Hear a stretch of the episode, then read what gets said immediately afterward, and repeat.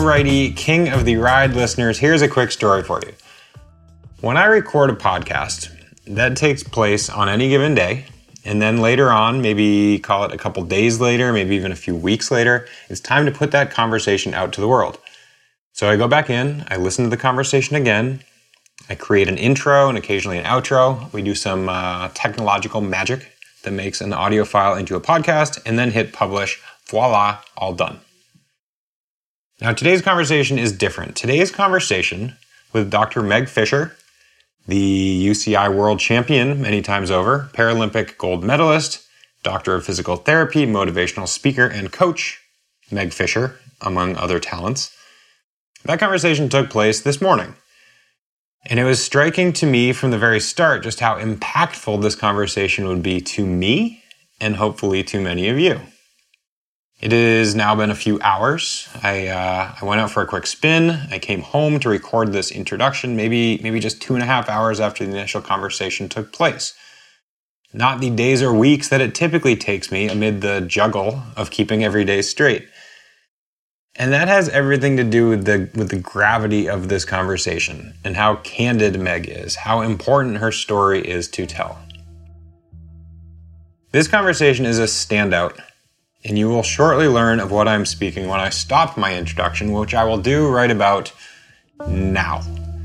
My friends, welcome to episode number eighty-eight of King of the Ride podcast with Meg Fisher.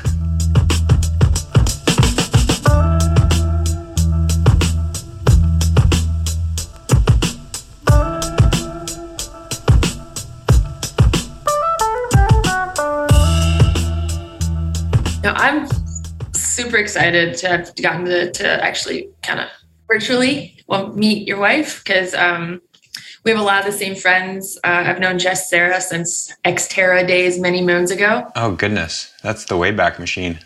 Yeah. Um, and so uh, I just hear such great things. And so, um, you know, it's really neat to to to meet that, meet her, meet um, Kristen from, it's just, it's just neat. It's a way, it's a great way to start a Monday.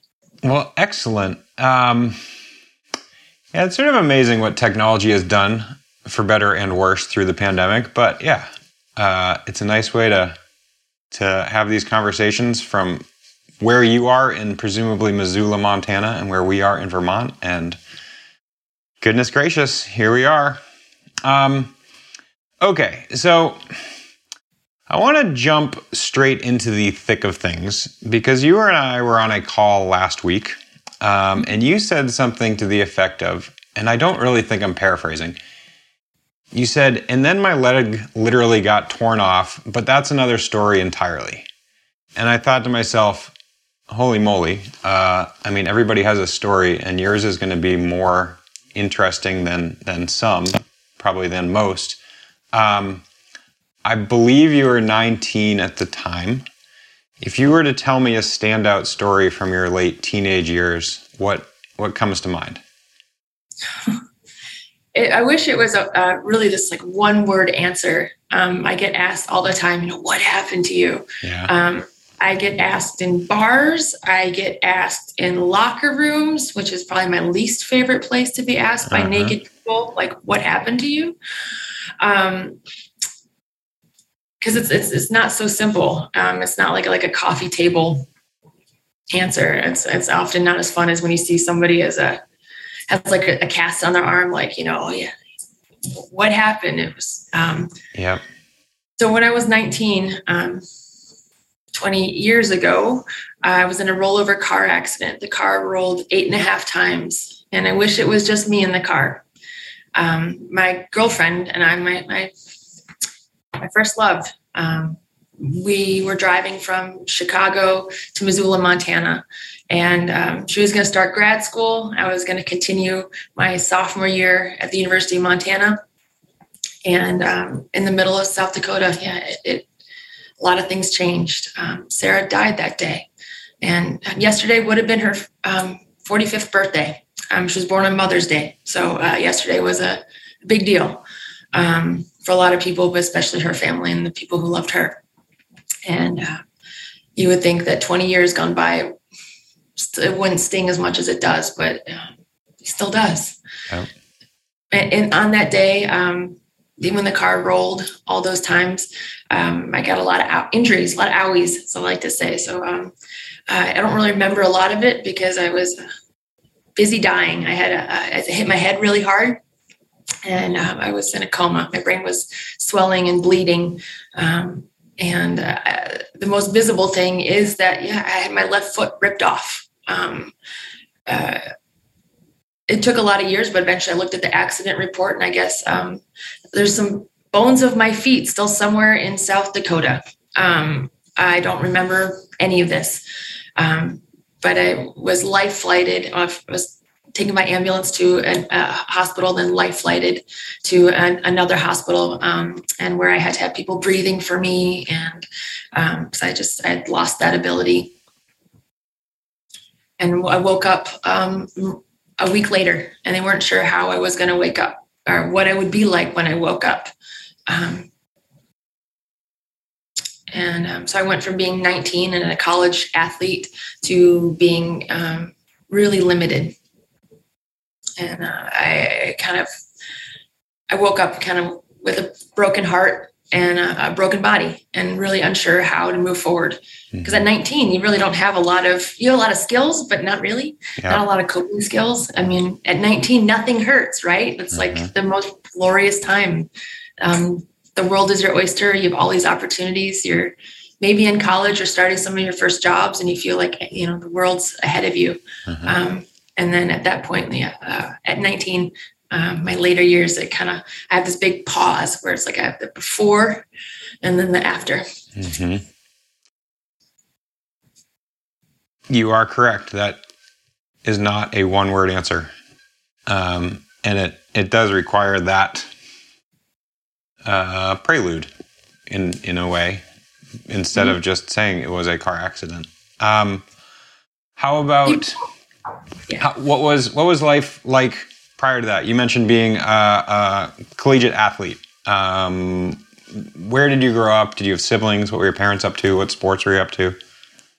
Um, I have awesome parents. Um, my dad's Canadian. My mom's American. I was born in Canada. Uh-huh. So my first language was Canadian. so, um, Bilingual. my mom's, from, yeah. And my mom's from Chicago. So I like to tell people I'm fluent in Canadian and deep dish pizza. Um, That's excellent. Um, uh, let's see. My family had a farm in Rocky Mountain House, Alberta, which is about, uh, two and a half hours northwest of Calgary, just outside of Banff National Park. Uh-huh. Um, it was beautiful. I got my first horse when I was three, a little mare named Flicka. Uh-huh. Loved her to pieces. And we chased cows and uh, lived the dream. Um, my parents, like a lot of parents, realized that it wasn't good for them to stay together. And so they separated, and I moved to Chicago. Um, and then my dad ended up moving to Vancouver Island in British Columbia. He wanted to get off, get off the farm. Mm-hmm. And so um, while I was in Chicago, I really uh, leaned into my Chicago heritage, and I'm, I'm a fifth generation Cubby, and uh, I'm an eternal optimist. Uh-huh. um, and learned to play tennis, because tennis up on the farm really doesn't exist. Um, and so, but I've always been into sports. My mom was part of the generation that's, that leaned into Title nine. Um, yeah. My mom was big with Billie Jean King, and she was a competitive tennis player. So of course I just followed and did what my mom did. Mm-hmm. Um, and that's how I found tennis. Um, I also played softball and basketball, but tennis has always been my favorite thing. And I took that to college. Uh-huh. How about academically? Were you right on par? Were you, were academics something that were exciting or, or, I mean, you obviously went to college, uh, so it must've been of some interest. Yeah, I, I, I like learning. I wouldn't say it was probably my, my priority at the time. I went to a great school, yeah. um, Hinsdale Central High School. Go Red Devils. I won the Red Devil Award for my tennis team for being most spirited, um, as I've always been a really good uh, cheerleader, my sure. teammate. Yeah. Um, and I went to school to be, at first, to be a wildlife biologist, because I wanted to be the next Jane Goodall, but I wanted to study big cats and, and go in the jungles. And um, save their habitat. So the University of Montana was a really natural fit. They have a strong wildlife program. And also from the tennis courts, I can see the ski hill. Mm-hmm. And so it was, uh, and after class, you can go fishing. So it was like, it's a pretty good place. Best of all worlds. Yeah. Yeah. If you've seen the movie A River Runs Through It or are familiar with that story, um, it actually wasn't filmed in Missoula. It was filmed in British Columbia. So the joke's on you. But the story is um, from Missoula. Um, it's wonderful. It's a great place to be. We're surrounded by mountains. There's a river that goes through it. And it's beautiful. However, I was hurt at nineteen. And so I, I kind of was lost. I was like, well, I, I, I remember waking up from my coma and very quickly be, realizing that my foot was gone. And eventually thinking like, well, how am I, I can't stand, I can't play tennis. And it yeah. was kind of, it was really upsetting. Um, however, before I could even walk again, I was back on the tennis courts. I was, uh, somebody got me an office chair with wheels yeah. and it, uh, it was this beautiful, wonderful retired woman that I, I'd known for years, but hadn't been close with. And when I was stuck at home in September, when all my friends had gone back to university or gone back to wherever it is that they migrated to, I was all alone, and she saw that. So she would come over and um, take me from my mom, you know, just, you know, give my mom a break as well, because I was, I needed a lot of care. Uh-huh. And she took her office chair and a hopper of balls. And she said, when you, when you're able to stand, you're going to have a good volley. So she would feed me volleys, and um, she helped me get my a job at back. I had, I'd been a tennis pro teaching. And so I was actually teaching kids. So the little tots, I would scoot around on an office chair and toss balls to kids. Mm-hmm. And then when I got a leg, I was able to stand next to a hopper of balls and feed. And then when I could move again. Um, so really sports was what helped me regain my identity, because I was painfully shy. Uh-huh. beforehand, huh. but a nice frontal lobe injury changed my personality. So I'm actually, I can't shut up now. Yeah. Um, so that's, that's kind of been the trajectory. Like sports has always been a, a way that I, I, I find community, because even after I got hurt, I, I really didn't know how to find community again or find friendship, because I looked so different. I moved so different, and I didn't know what I would be capable of. Um, somebody, one of my healthcare providers told me, sweetheart, you'll never be as good as you were. Yeah. And um, that could have been a really deflating thing. Thankfully, it wasn't. Yeah. It was really inspiring. Sure. Um, now, brain injury is very near and dear to my heart. It's not the right term, but um, my my father suffered a stroke nineteen years ago, and it's it's changed every portion of his life, my parents' life. Um, I, I, I want to say you were in a coma for a week. Yeah. You just mentioned one of one of the long-lasting symptoms, and that now you're loquacious and, and you like to talk as opposed to being shy. Are there other noticeable things for you or for, for family members before and after? Yeah. Um, I have a really hard time writing. So I have a bit of aphasia. Uh, word finding was very challenging for me at first when I woke up. I could look at something, you know, here I'm, I'm holding a pen. Yep. It's really quite common. People have trouble word finding all the time, but you, I could look at this and go, I know this word. I learned this word a long time ago, but I can't find it. I can't say it. I can't get it out. And so you talk around it and you say, well, it's something that you, you write with it, but you can't erase. It's, it's, it's permanent, and you kind of stutter around it. And eventually people are like, oh, you mean a pen? And you're like, yeah, that's yeah. one. And sometimes you can feel those little pathways, those neural pathways being rewritten and rebuilt. Uh-huh. And sometimes you can't. So when I'm tired, I have a much harder time with word finding. Again, writing is well, really hard for me, because it's getting here to there. And I also have very little sense of time. Like planning just doesn't happen. Yeah. I don't see the future. I just, it just. Like uh, I can, I ha, I, I keep a lot of calendar businesses running, because I buy calendars. So I'm like, I, I can do this. I can figure this out. I can figure out how to see what next week is, or I can plan ahead. And um, it's really hard. Yeah. People are like, how can you be so successful and stink so bad at these things? But I just can't do it. Yeah. No. Very frustrating. I, I believe it. Um, yeah. Brain injury is such a mystery to so many. Um, yes. So how how did the chronology work? How about how did the chronology work? Literally, you were I want to say you're going to be a sophomore in college at the time of the accident. Mm-hmm. Um, you go on to graduate and, and pursue multiple levels of academia. Um, how long before you return to school is the first literal question. Actually, fairly quickly, I did an online classes and I was horrible at them. Yeah. Worst grades, but I needed to have some health insurance. Yep. And so um, uh, it's actually a very common way people can get funding or what have you to take a college course. And then you're able to get um, university level health insurance. And um, that's how I did it initially. So it was very sh- soon after. And I don't remember those courses. Yep. I remember they were horrible. And um, I didn't know how to do it. Um, but then I ended up taking, so eleven months after I lost my leg the first time, I actually had more of it amputated. Um, and so it's a really fun story to be like, yeah, I got to lose my leg twice. Um, wow. And uh, so I wasn't sure where I was going to live because I had to be close to home, close to my prosthetist, which is a person who makes prosthetic legs. Mm-hmm. And they're often, they work alongside orthotists. And they create orthoses, which are like maybe back braces or knee braces or ankle braces. And um, I think of them often like Santa's little helpers. Like they have this cool little work shed and they make these amazing devices that transform people's lives.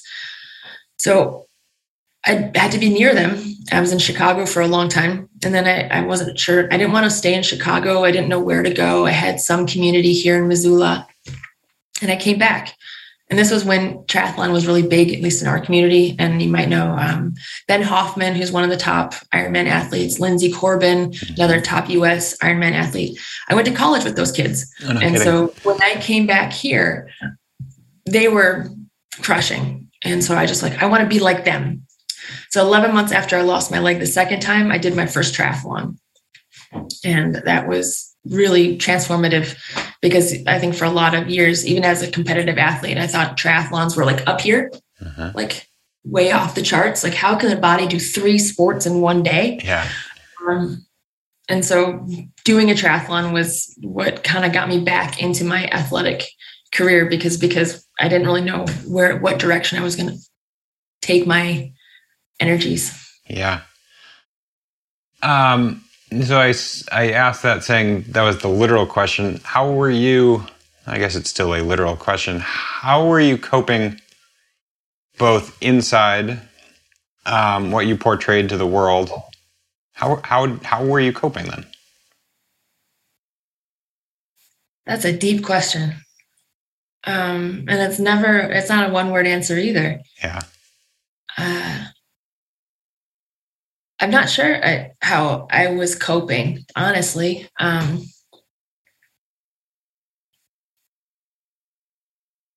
each day comes and it's it sounds so cheesy and we can see how many more prophetic quotes out there about time and the meaning of time and the weight of time and that it never stops. And there were so many times that I wish that it would stop. Mm-hmm. Because I wasn't ready for the next day. But lo and behold, there it came again. And there was a time that I was just so sad. I was so sad.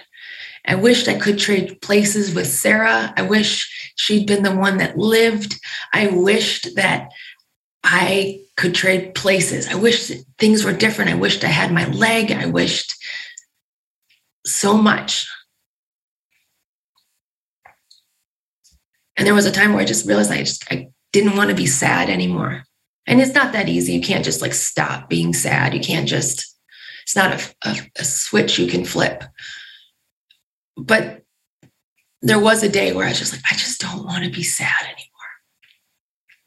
And that really was one, one kind of crux point where I realized that maybe there's something good that can come out of this. And maybe I can use that energy, that sad energy, and transform it into some, somehow some forward motion. And I learned a lot. Like it's, I've learned podcasts. Like there's a great podcast out there, um, TED Talk, actually, about um, the dark side of the subjunctive. And it's something that's really transformed my life um, and the way I speak with myself and with other people. And that the could, shoulds, woulds talk about things that have never happened or will never happen. I mean, there's a lot of beauty in them. Like you talk about possibility and hope, but like, I wish um, I could go back. I should have been the one that was driving. I should have been the one that died. I, you know, that I can't change that. Um, I like, I wish I could get out of bed in the morning and walk. I can't. I wish I could, you know, go downstairs easily. I wish I could do all sorts of things. I wish I could do a lot. But there's things, there's a lot, and people will always say, well, there's so much you can do, Meg. I'm like, yeah, but I don't have an ankle. Yeah. I don't have all my leg. I actually, I don't even have all of my stomach muscles. They took half of them away. I can't do a sit-up. If I lay on the ground, I'm a gosh darn turtle. Uh-huh. I can't get up. But um, yeah, we learn to adapt and overcome, of course. And if you think you spend more time in the, what you need and what you want, um, the indicative tenses, you, you realize like, well, what do I want? I want to be able to get off the ground. Okay. You figure it out. I want to be able to be with my friends. I want to be like, I, I want to be like Lindsay Corbin. What do I need to do to do that? Well, step one, I'm going to sign up for a triathlon where it was a sprint distance triathlon. I'd never swam a thousand yards. It was an indoor pool swim. I had, had to borrow someone's bike, and I'd never run. And I'm going to use bunny ears for run because I did like this old man shuffle version. Yeah. Yep. Um, it was, a, you know, I hadn't run five kilometers, you know, in that second chapter of my life. Even in my first chapter, I'd never swam a thousand yards. Why would somebody sure. do that? Right. On purpose. Um, I don't know. yeah. um and so like yeah that was really transformative, and and I, I found like, what do I want, what do I need to do to get what I want? And I, I don't try to spend as much time wondering what could have happened or what should have happened, and or even in the future tense of like what could happen. I try not to spend too much time there. I think I, I briefly go into what the possibilities for the future yeah. might be. And then I go, okay, what do I want to do? What do I want for that future? And how do I, what do I need to do now to get that? Uh-huh. Say the, the name of the podcast again. It was a TED Talk, The Dark Side of the Subjunctive. Yeah. The Dark Side of the Subjunctive. With oh a food Tran, P H U C, first name, last name, Tran, T R A N. And I, I actually prescribe that to my patients now because I'm a doctor of physical therapy. Yeah. Um, but I will never, um, I, I, what I tell them is don't should on yourself and don't should on anyone else. I will never tell you what you should do. Uh-huh. I will ask you what you want to do, and then we will make a plan of what you need to do to get what you want. But I don't ever come to me with what you should. Like, oh, I should have made my bed in the morning. That's just guilt. Yeah. I should have done my exercises, Meg. I don't care. I don't care if you do your exercises. I don't hurt. Uh-huh. My knee is fine. If you want your knee to do something and you've come to me to help you, I'm going to tell you what you need to do to get what you say you want. But if you don't want that, that's okay. If it changes, that's fine. But I'm, I'm here to try to help you. That is phenomenal, quite frankly. Um, I do want to get into your current career, um, mm-hmm. but I'm I'm also certainly, being that this is a podcast that that often has the thread of the bicycle in it, I want to hit on cycling. So you're getting into triathlon. Um, at what point does does cycling hit your radar? Because you end up taking to it in a, uh, let's say, world champion winning way many times over. So yeah, how does how does cycling really hit your radar in a big way? Well, it's probably through tri- yeah through triathlon. Yep. Um, and then so eleven months after I lost my leg the second time, I did that triathlon. Then a few months after that, um, I had a, a health setback where I was told I'd never walk again. Um, and it was, yeah, really sad. Um, I wasn't sure what I was going to do. And I w- um, eventually was paired with a service dog. Her name was Betsy the Wonder Dog. This is Buck, the wonder dog who just ran in here. Buck, you have to go outside, sir. It's wonderful to see you. Oh, and everybody's here. The cat, the one-eyed cat is here. Everybody, go out. Thank you.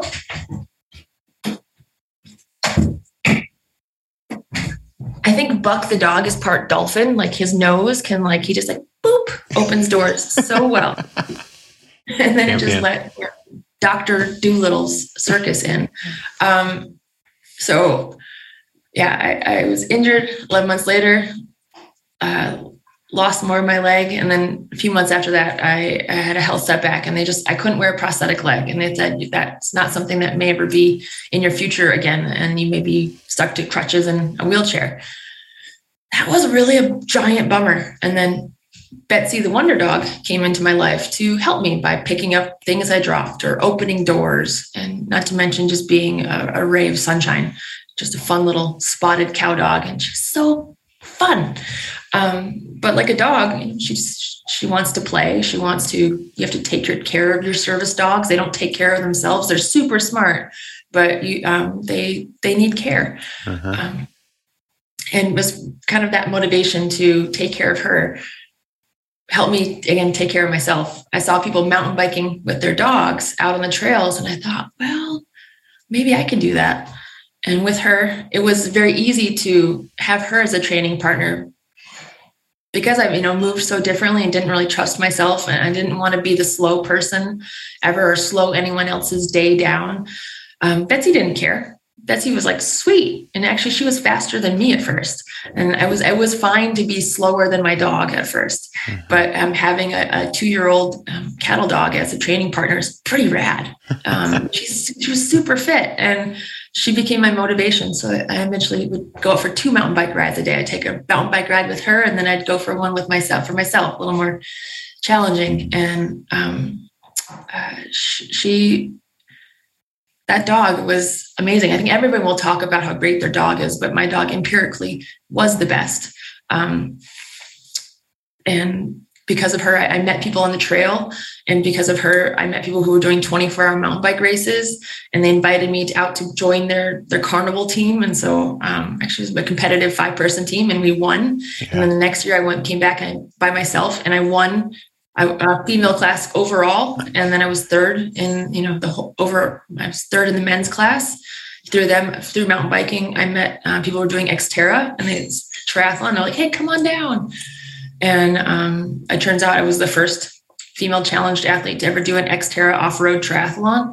Okay. And I kept doing that. And I ended up going to Maui a couple times. Uh-huh. And then through that, um, twenty-four hour racing, I met people on the national team who invited me out to training camps.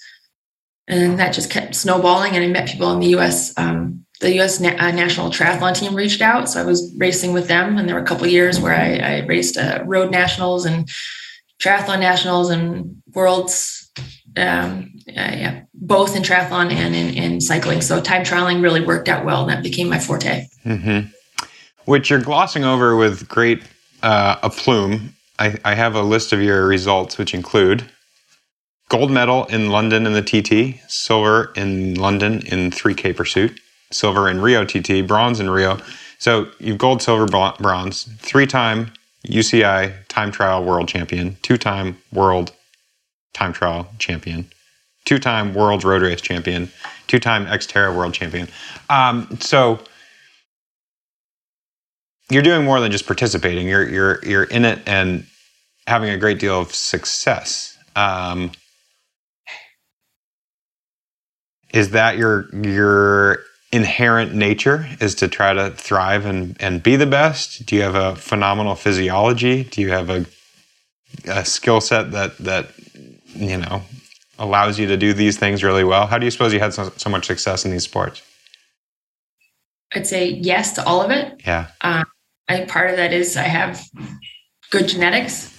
Um, my dad was a competitive hockey player and my mom was a competitive tennis player. So that I come from, you know, I'm bound to be balanced and coordinated. I'm not very tall. Um, so I think it makes me really condensed and awesome. Mm-hmm. Um, let's see. Um, and I, I am stubborn as all get out. And my parents will tell you that too. Like I, people telling me what you can't do, I'm very eager to say, yes, I can. Mm-hmm. People, um, prosthetists telling me, you won't break this leg. And I'll be like, yeah, yeah, I will. Um, so like I walk, I was walking around on a foot for like a three hundred pound man for a while because I kept breaking feet for like my size people. Wow. Um, and so I, I would like use heavy duty stuff. Cause I, I just want to, I want to break it. I want to not, not break that or and, and not to be too cheesy, but like, yeah, break down those barriers. Um, sure.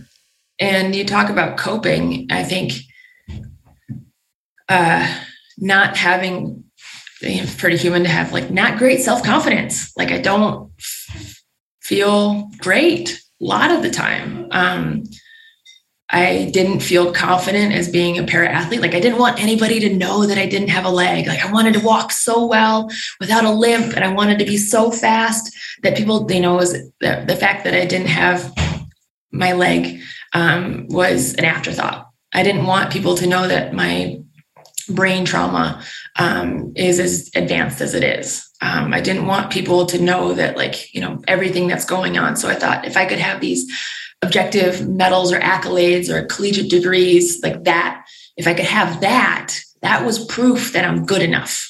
Mm-hmm. Like that is my ticket to make, making friends. Like if I'm fast enough, maybe if somebody will want to be my friend. I mean, that kind of gets me to cry because that's the thing. It's like, I, I didn't have friends in high school. um, I did. I, I used to sit alone and uh, go to the library and eat lunch because um, I didn't have anybody to sit with. So if I was good at sports, I had teammates who had to be nice to me. And so when I went to college, I was on a tennis team. So I was like, oh, I have some friends, but they didn't want to hang out with me either. I didn't go to parties. Hmm. Um, and then I don't really think it's because I'm mean or nasty or like people don't, I don't know why people I never really knew how to make friends. Like I lacked those social skills somehow. But if I felt like if I had um, these objective things that like that gave me worth, that made me okay, that made me like somebody would want to sit next to me and have lunch. Yeah. Um, and so that's what's part of what's driven me. And I guess the other component is um, I have learned that I can overcome a lot. And so in a time trial, there's lots of sayings about that. Like, you have to have no love for yourself, or the whole thing of like, it never gets easier. You just go faster. And um, I, I can lean into that. Like, I love it when it's hard. I love it when it's hot. I love it when it's really awful yeah. because I know that it won't last forever and that I can do really hard things for a long time. So like Unbound two hundred, sure. Yeah. I know it's going to suck at some point, yeah. but I can do that. I can do that. Definitely. And if I can do it, chances are somebody else can do it too. Uh huh. Incredible. Um, yeah, you've proven that a handful of times over. Um, what does what does the the U S Paralympic system look like? Um, meaning, are you able to do? Are you able to pursue the sports exclusively? Do most athletes do that? Do most have other full or part time jobs? Like, what are the nuts and bolts of that system? Well, that's a great question. Um, this year it's changed a ton, like with Tokyo and, and the summer games um, in Beijing. Uh, they, uh, athletes are get supported way better than when I did it you know, fifteen years ago. Um, like the easiest one to talk about is like, um, there's this organization called Operation Gold. It's kind of this hidden thing that I don't think everybody knows about, but people are incentivized to win medals. And if, let's say, Michael Phelps won his gold medal, he won twenty-five thousand dollars for that gold medal. Mm-hmm. Cool. He put a lot of effort into that. Bravo. Um, if I won my gold medal, like in London, I won five thousand dollars, which is awesome. But that's very different. Um, and so if when you look at that Michael Phelps photo of him holding all of his gold medals, yes, that was a ton of effort and sacrifice that he put in to win his, his awards. And, um, I'm, but if you look at Paralympians, um, what we've had to sacrifice, which is still time with our families, time away from work, um, being able to have a job that might pay for your retirement, in addition to, um, having the opportunity to buy prosthetic legs or adaptive equipment or healthcare or what have you, or, Um, I mean, it's the same sacrifices, and I might even suggest um, even more of a sacrifice. Um, because uh, most people don't have to buy their wheelchair or, you know, rely on outside help to get to where they've been as much as a Paralympian. And this year was the first year um, where Paralympians and Olympians were compensated by the um, Operation Gold project um, the same.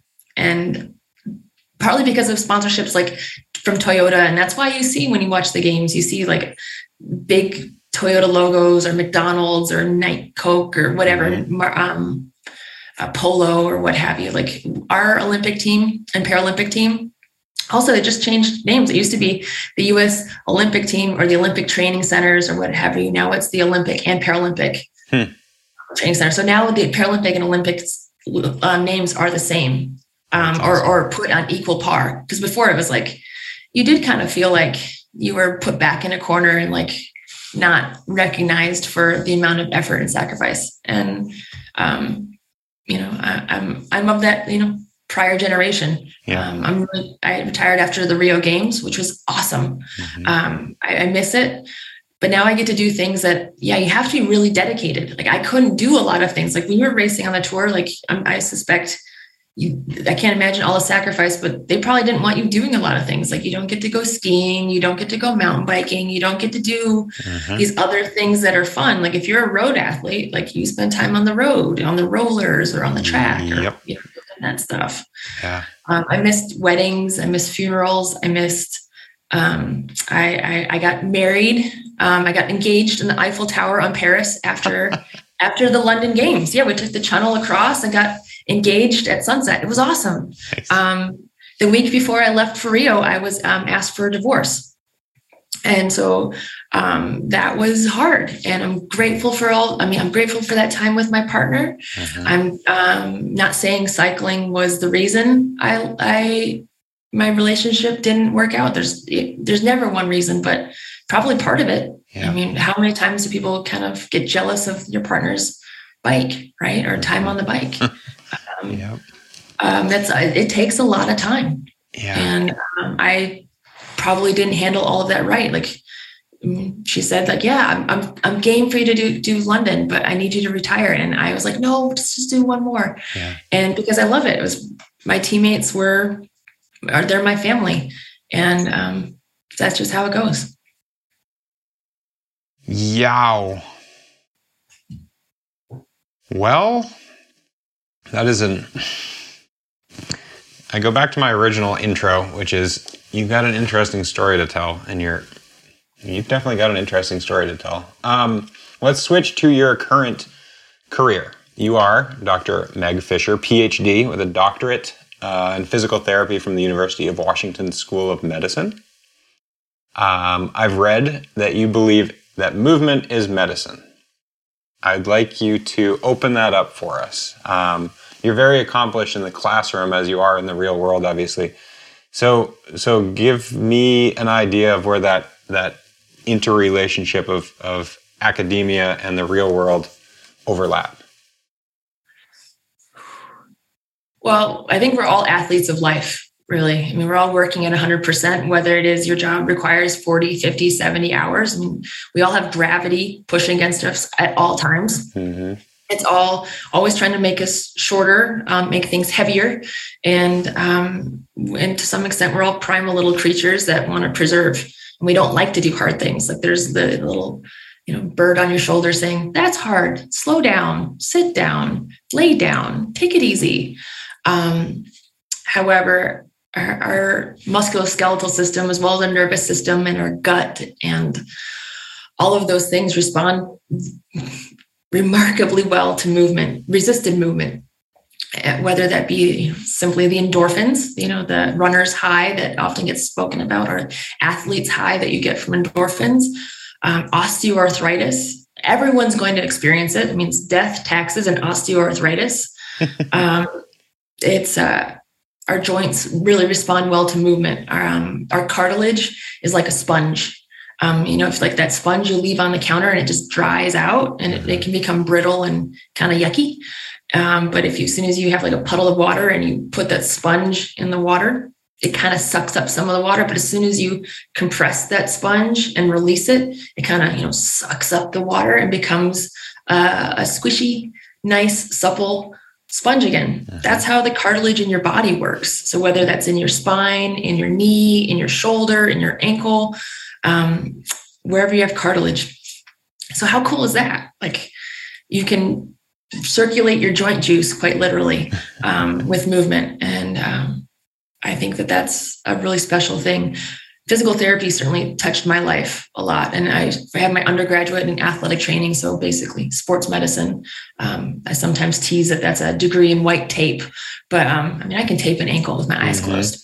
But um, I went further into getting my um, doctorate in physical therapy because I want to know more. Um, I, I one of my favorite things is um, neurological injuries or neural rehabilitation. So I used to work in a hospital um, with individuals post-stroke. Like, the day they've had a stroke, um, their world is changed upside down. And so you're taking somebody who has, you know, somehow like lost half of their body mm-hmm. and um, you set them up and say like, okay, let, let's find what's, what's your new normal. How can we find that? And the amount of um, recovery people can have post spinal cord injury, post um, transverse myelitis, uh, stroke, T I A. Um, I mean, I've had individuals have strokes in front of me, unfortunately. Wow. Um, And I've, that was, that was really a wild, that was a wild day. And somebody, a uh, patient I'll always remember for, um, for a lot of reasons. Um, yeah.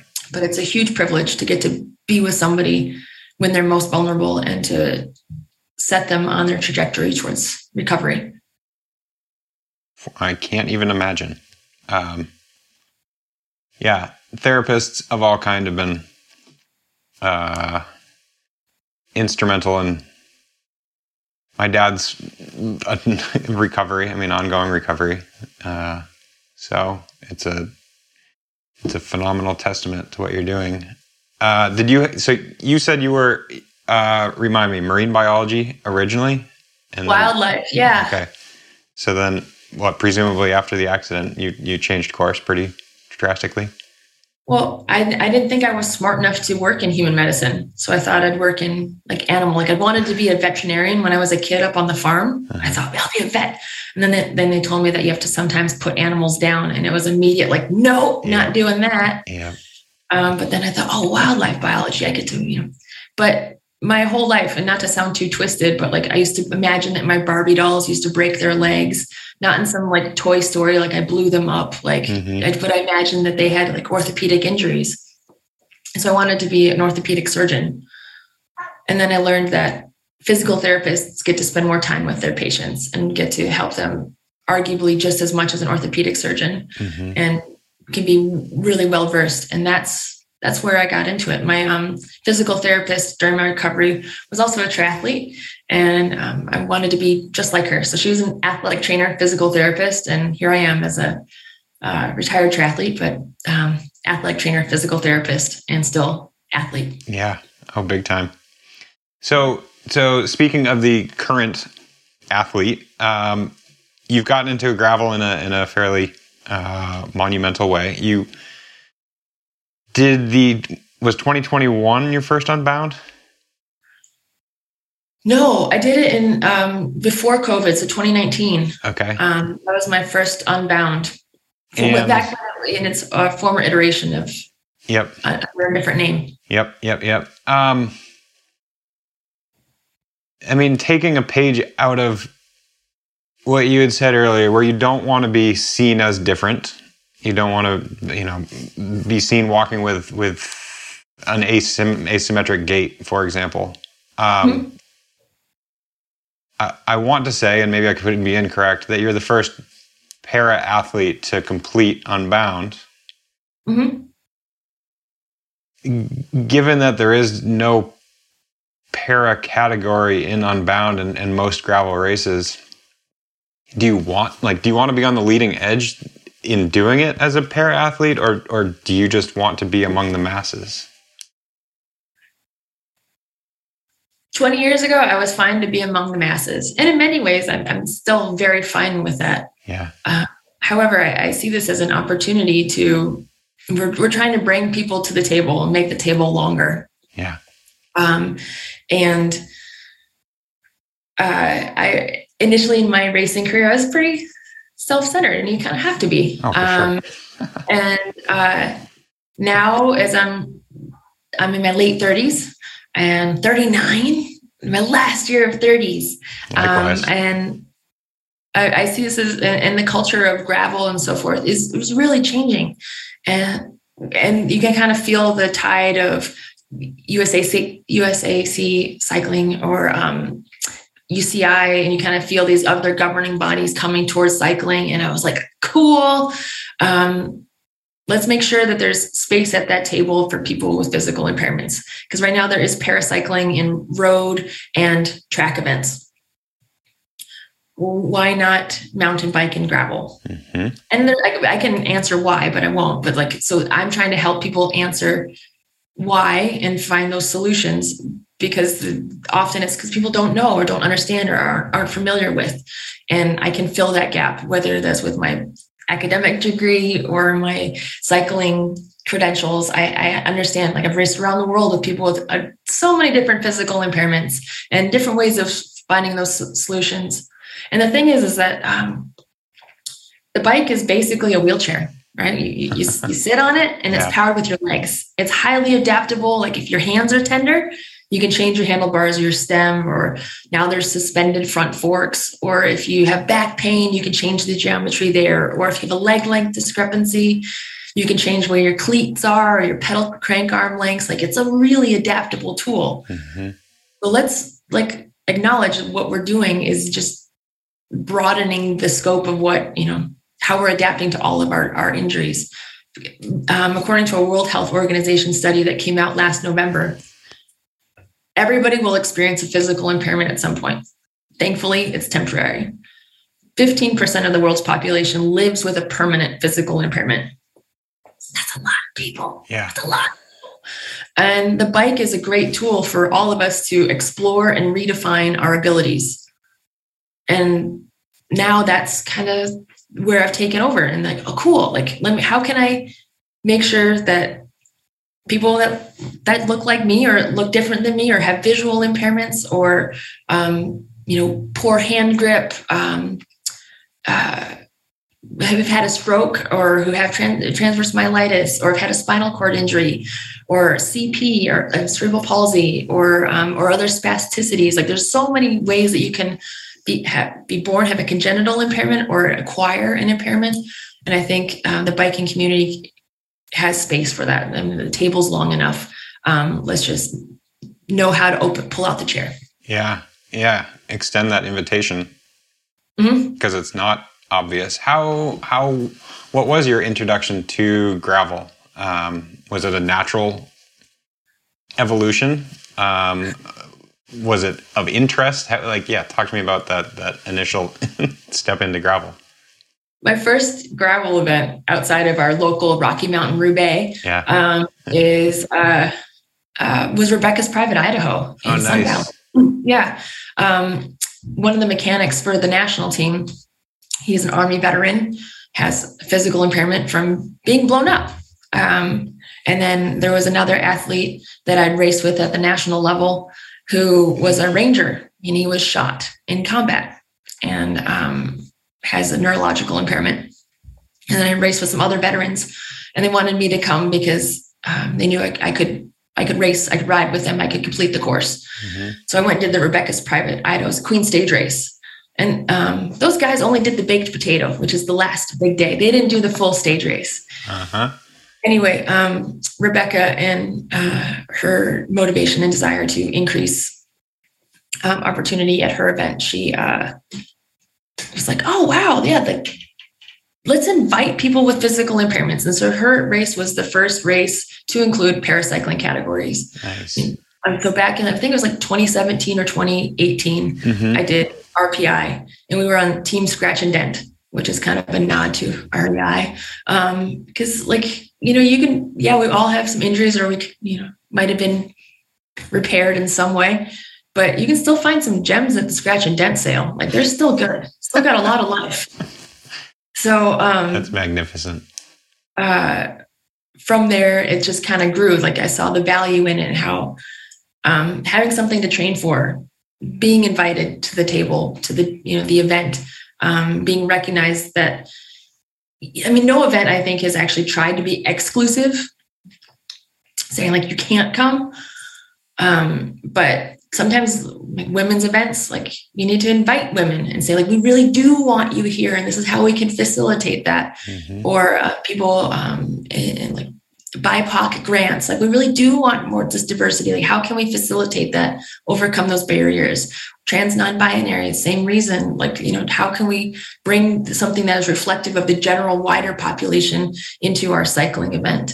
And if fifteen percent of the world has a physical impairment, I think it's worthwhile to call those individuals out. Because often, yeah, like, like kind of like me or other people, I mean, they don't feel worthy, or they don't, they don't want to be the slow one, or they don't know that the race is open to them and they need that direct call and invitation. And so I want people to, you know, live up to their diversity, equity, and inclusion principles and help them fulfill that. Yeah. You know, we don't know what we don't know, and sure. We can only look through the lenses that we have. Like I didn't, I, I wasn't given this lens from birth. Like I got it when I was nineteen. Right. And now I have a lot of years and uh, professional experience. So how can I share my perspectives with others so that we can all be the best we can be? That is pure gold. Um, yeah, that's awesome. Here's a wild thought provoking question, which is not meant to be thought provoking and more a little bit more knee jerk. If you hadn't found cycling, where or what do you suppose you'd be doing? I don't know. And so you, that, so you kind of use the word, you, what would you be doing? That's yeah. a subjunctive tense again, right? Mm-hmm. And it's it's not bad, but it's like, I don't know what I would be doing and I don't care. I'm not going to spend time on that. Yeah. Um, I, I, I'm sure I would have found something. Um, hopefully, you know, it wasn't like drugs or alcohol or something like that. Um, I ride my bike because it doesn't hurt. Like I, I, I can hike, I can run. Um, I, I do. I'm very lucky to have mobility, mm-hmm. but a couple uh, winter before last, I was on the couch for eight weeks with a blood clot. I didn't expect that to happen. Cool. But I know that my mobility is not guaranteed. Yeah. I know that I might not be able to live in this house my whole life because there are stairs and it's not wheelchair accessible. Um, my perspectives are a, a little bit different. So I'm going to do everything I can while I can until I can't. And then I'm going to find something else. So probably it might be, it might have been swimming, might be, um, I don't know what it would, what it would be, but it will be something. I will do something. Yeah. And um, I guess I can only hope that it is not, uh, well, ho- hopefully it is like sex, drugs, and rock and roll maybe, but um, I don't know. um, I'll find something. Um, yeah. Another great answer. Um, what would you be doing if it wasn't, if it wasn't cycling? What would you be doing? I don't know. Well, I...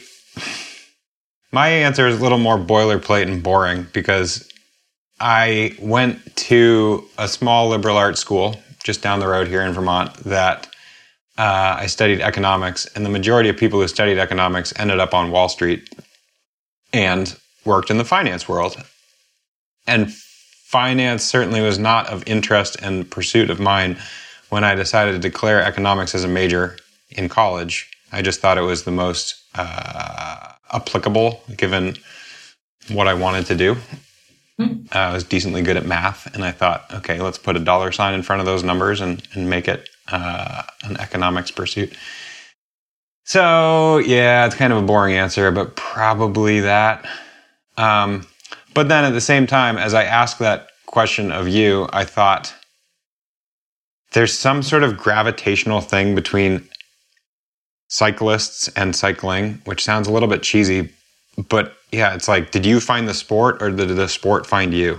And and it's it's it alludes to what you were saying. It's like we're almost in a way predisposed to have found this really fun two-wheeled or three-wheeled or one-wheeled outlet. So. Yeah, I I think I like from a little kid, I'd always, I'd seen the Olympics and I'd like, I want to be the next Bonnie Blair. And that's when yeah. I was a kid, she was from Downers Grove, Illinois. And I was like, wow. Yeah. Or, um, I want to be the next, you name it, whatever your sport is. Like I wanted to be the next, um, Lindsay Davenport, who was a great female tennis player. Mm-hmm. And then all of a sudden you hit like high school and you realize, oh my gosh, I'm not going to be the next great gymnast. Or you get through college and you realize I'm not going to be on the Olympic team. And, um, I didn't it, like those things change, like your life keeps evolving and things happen. Um, and you have to keep making new expectations, right? Mm-hmm. Or new goals, or be okay with the things that have, the opportunities that have passed. Mm-hmm. Like, I didn't know I qualified for the Paralympic team. I had no idea. Mm-hmm. I didn't think I was impaired enough, or I didn't know if I had the right impairment, whatever that means. Cause I just didn't know. I didn't have anybody that looked like me here in Missoula, Montana. Um, and social media isn't, wasn't what it is today. And hopefully, like I, I had this uh, friend here in, in Missoula who lost his leg three years ago to cancer. Um, he actually came out to the East Coast of Boston for cancer treatment. He's just a, a rock star. His name's Jack. Um, and I played tennis with his mom in college, and I rode bikes with his dad. So I knew him before Jack was just a, or knew a little twinkle in the, his parents' eye. But since his, um, you know, injuries, we've been able to partner up. And so uh, we go for rides. We've been on the tennis courts together. He's now on the varsity tennis team as a freshman. I'm just so stoked for him. Nice. And I got to ride bikes with him last weekend at our, our local gravel race series. Mm-hmm. And um, just the other night we went out for tacos and played arcade games. Like I, I love that guy to pieces, but he's fourteen talking to me about Paralympic stuff and um, what he wants to do in his athletic career, because that's how he's bent too, is, you know, sportsy. Yeah. Um, and but having me here is like this, he's like, oh, I can do what Meg did and I can probably do it better. And that's what I want to be for people, is people just see me and go, oh, I, if she can do it, I can do it, and I can do it better. Mm-hmm. That's what I want, is people to do it better than me. You are an inspiration, Meg, Doctor Meg Fisher. Um, yeah, that's remarkable.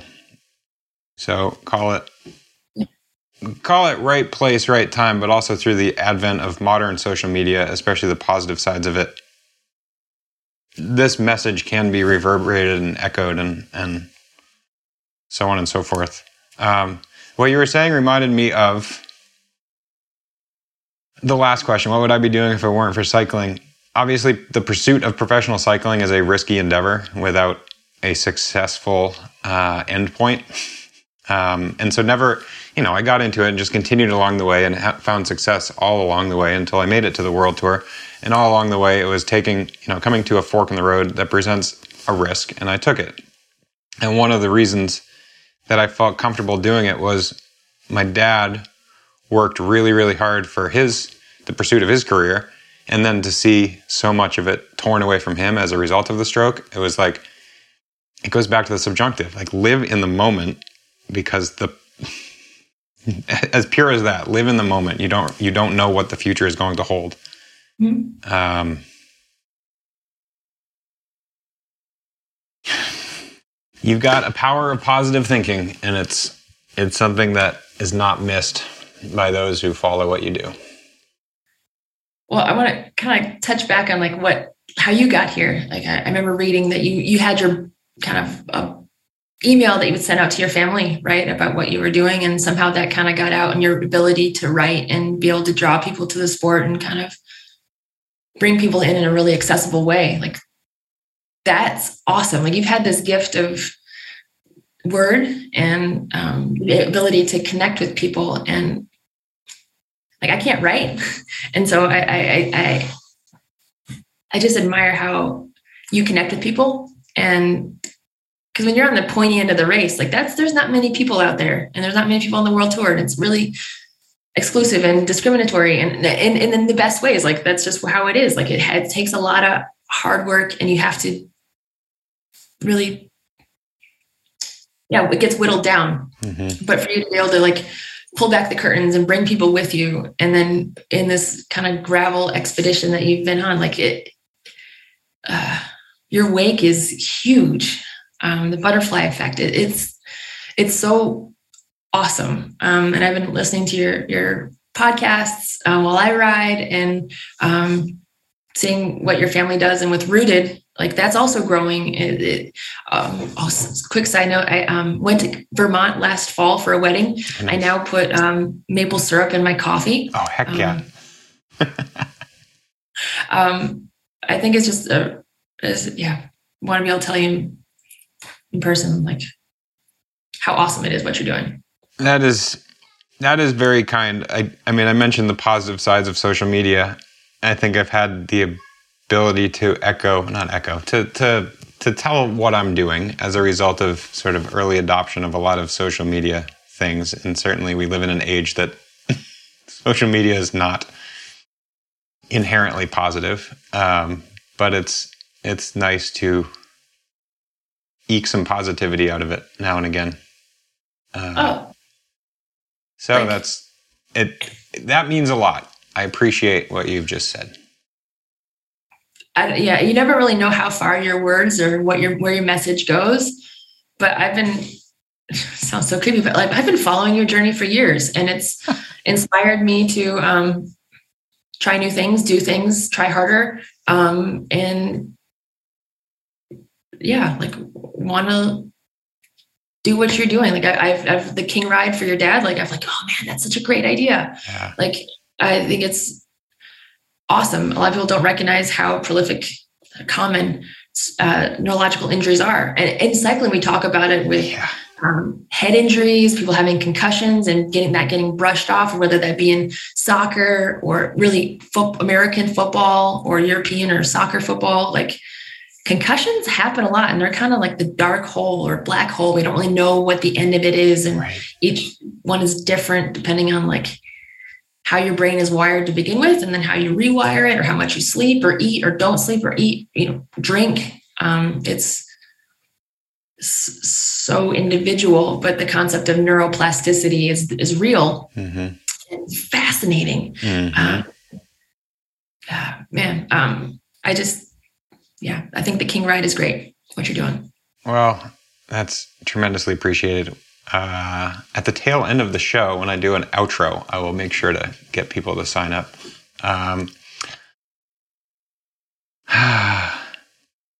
the I don't know if we so far away. I wish I could be like, I wish it was my backyard. Oh uh, yeah. I was, I was, I, I don't know if we caught it at the beginning of the show, if I'd hit record yet, but we were talking about the age in which we live. And this is the, the, you know, soon aftermath of not aftermath. We're living through a pandemic, and, and hopefully we're coming out the other side. And one of the results is the amount of technology that we're using and, and stuff like Zoom phone calls. With my punchline being, like I throughout this entire phone call, Zoom call, I, like I, w- I wish we were in the same room, because I just kind of want to give you a big hug. And yeah. Uh, my hope is in one month's time, a little less, we'll be able to be in the same place at the same time in Emporia, Kansas, um, with the asterisk that Laura is due with our second child in that rough window. So I might have a do not go to Kansas card to play. Um, I'm going to say thank you so much for your time, for your insight, for your thoughts, for opening up in a very candid way. Uh, I hit you with a big question to begin with, and I think that that characterized the, the whole conversation. So I can't really thank you enough. Oh, this is, it's my privilege. Um, I'm in a position now um, where I, I can, I can share things, and I want to help people make that table longer. Like we talked about, like, um, I want to bring people to the sport, because if, if I can do it at like five, four, one hundred twenty ish pounds and one leg, like if I can do these things, I want people to know that they can do them too, if they want to do them. Yeah. Like I think if you don't want to do them, like if you don't want to ride two hundred miles, don't do it. Uh-huh. But if you do, chances are you can. Yeah. Like if you want to come out to Rooted, I think see, there's two distances, right? And yeah. So like if you want to take on the bigger day, cool, great, challenge yourself.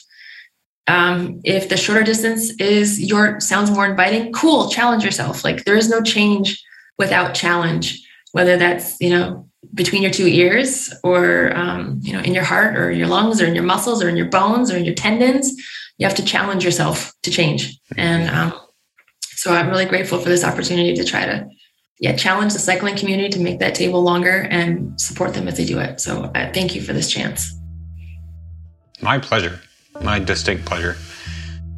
Well, be it in a month or in two months at Rooted, whenever it is, uh, I look yes. forward to meeting in person. And yes. I can't thank you enough. And I wish yes. you a great rest of your day. Thank you. You as well. Happy Monday. Right. Thank you so much. Thank you, Meg. Thanks for your candor, your honesty, your insight. I really can't put words to how tremendously powerful and meaningful it is, so thank you. I appreciate the hard work of you, our listeners. You heard Meg mention it, so maybe you're waiting to hear more about the King Challenge ride. That's right, the King Challenge bike ride takes place this October fifteenth, two thousand twenty-two.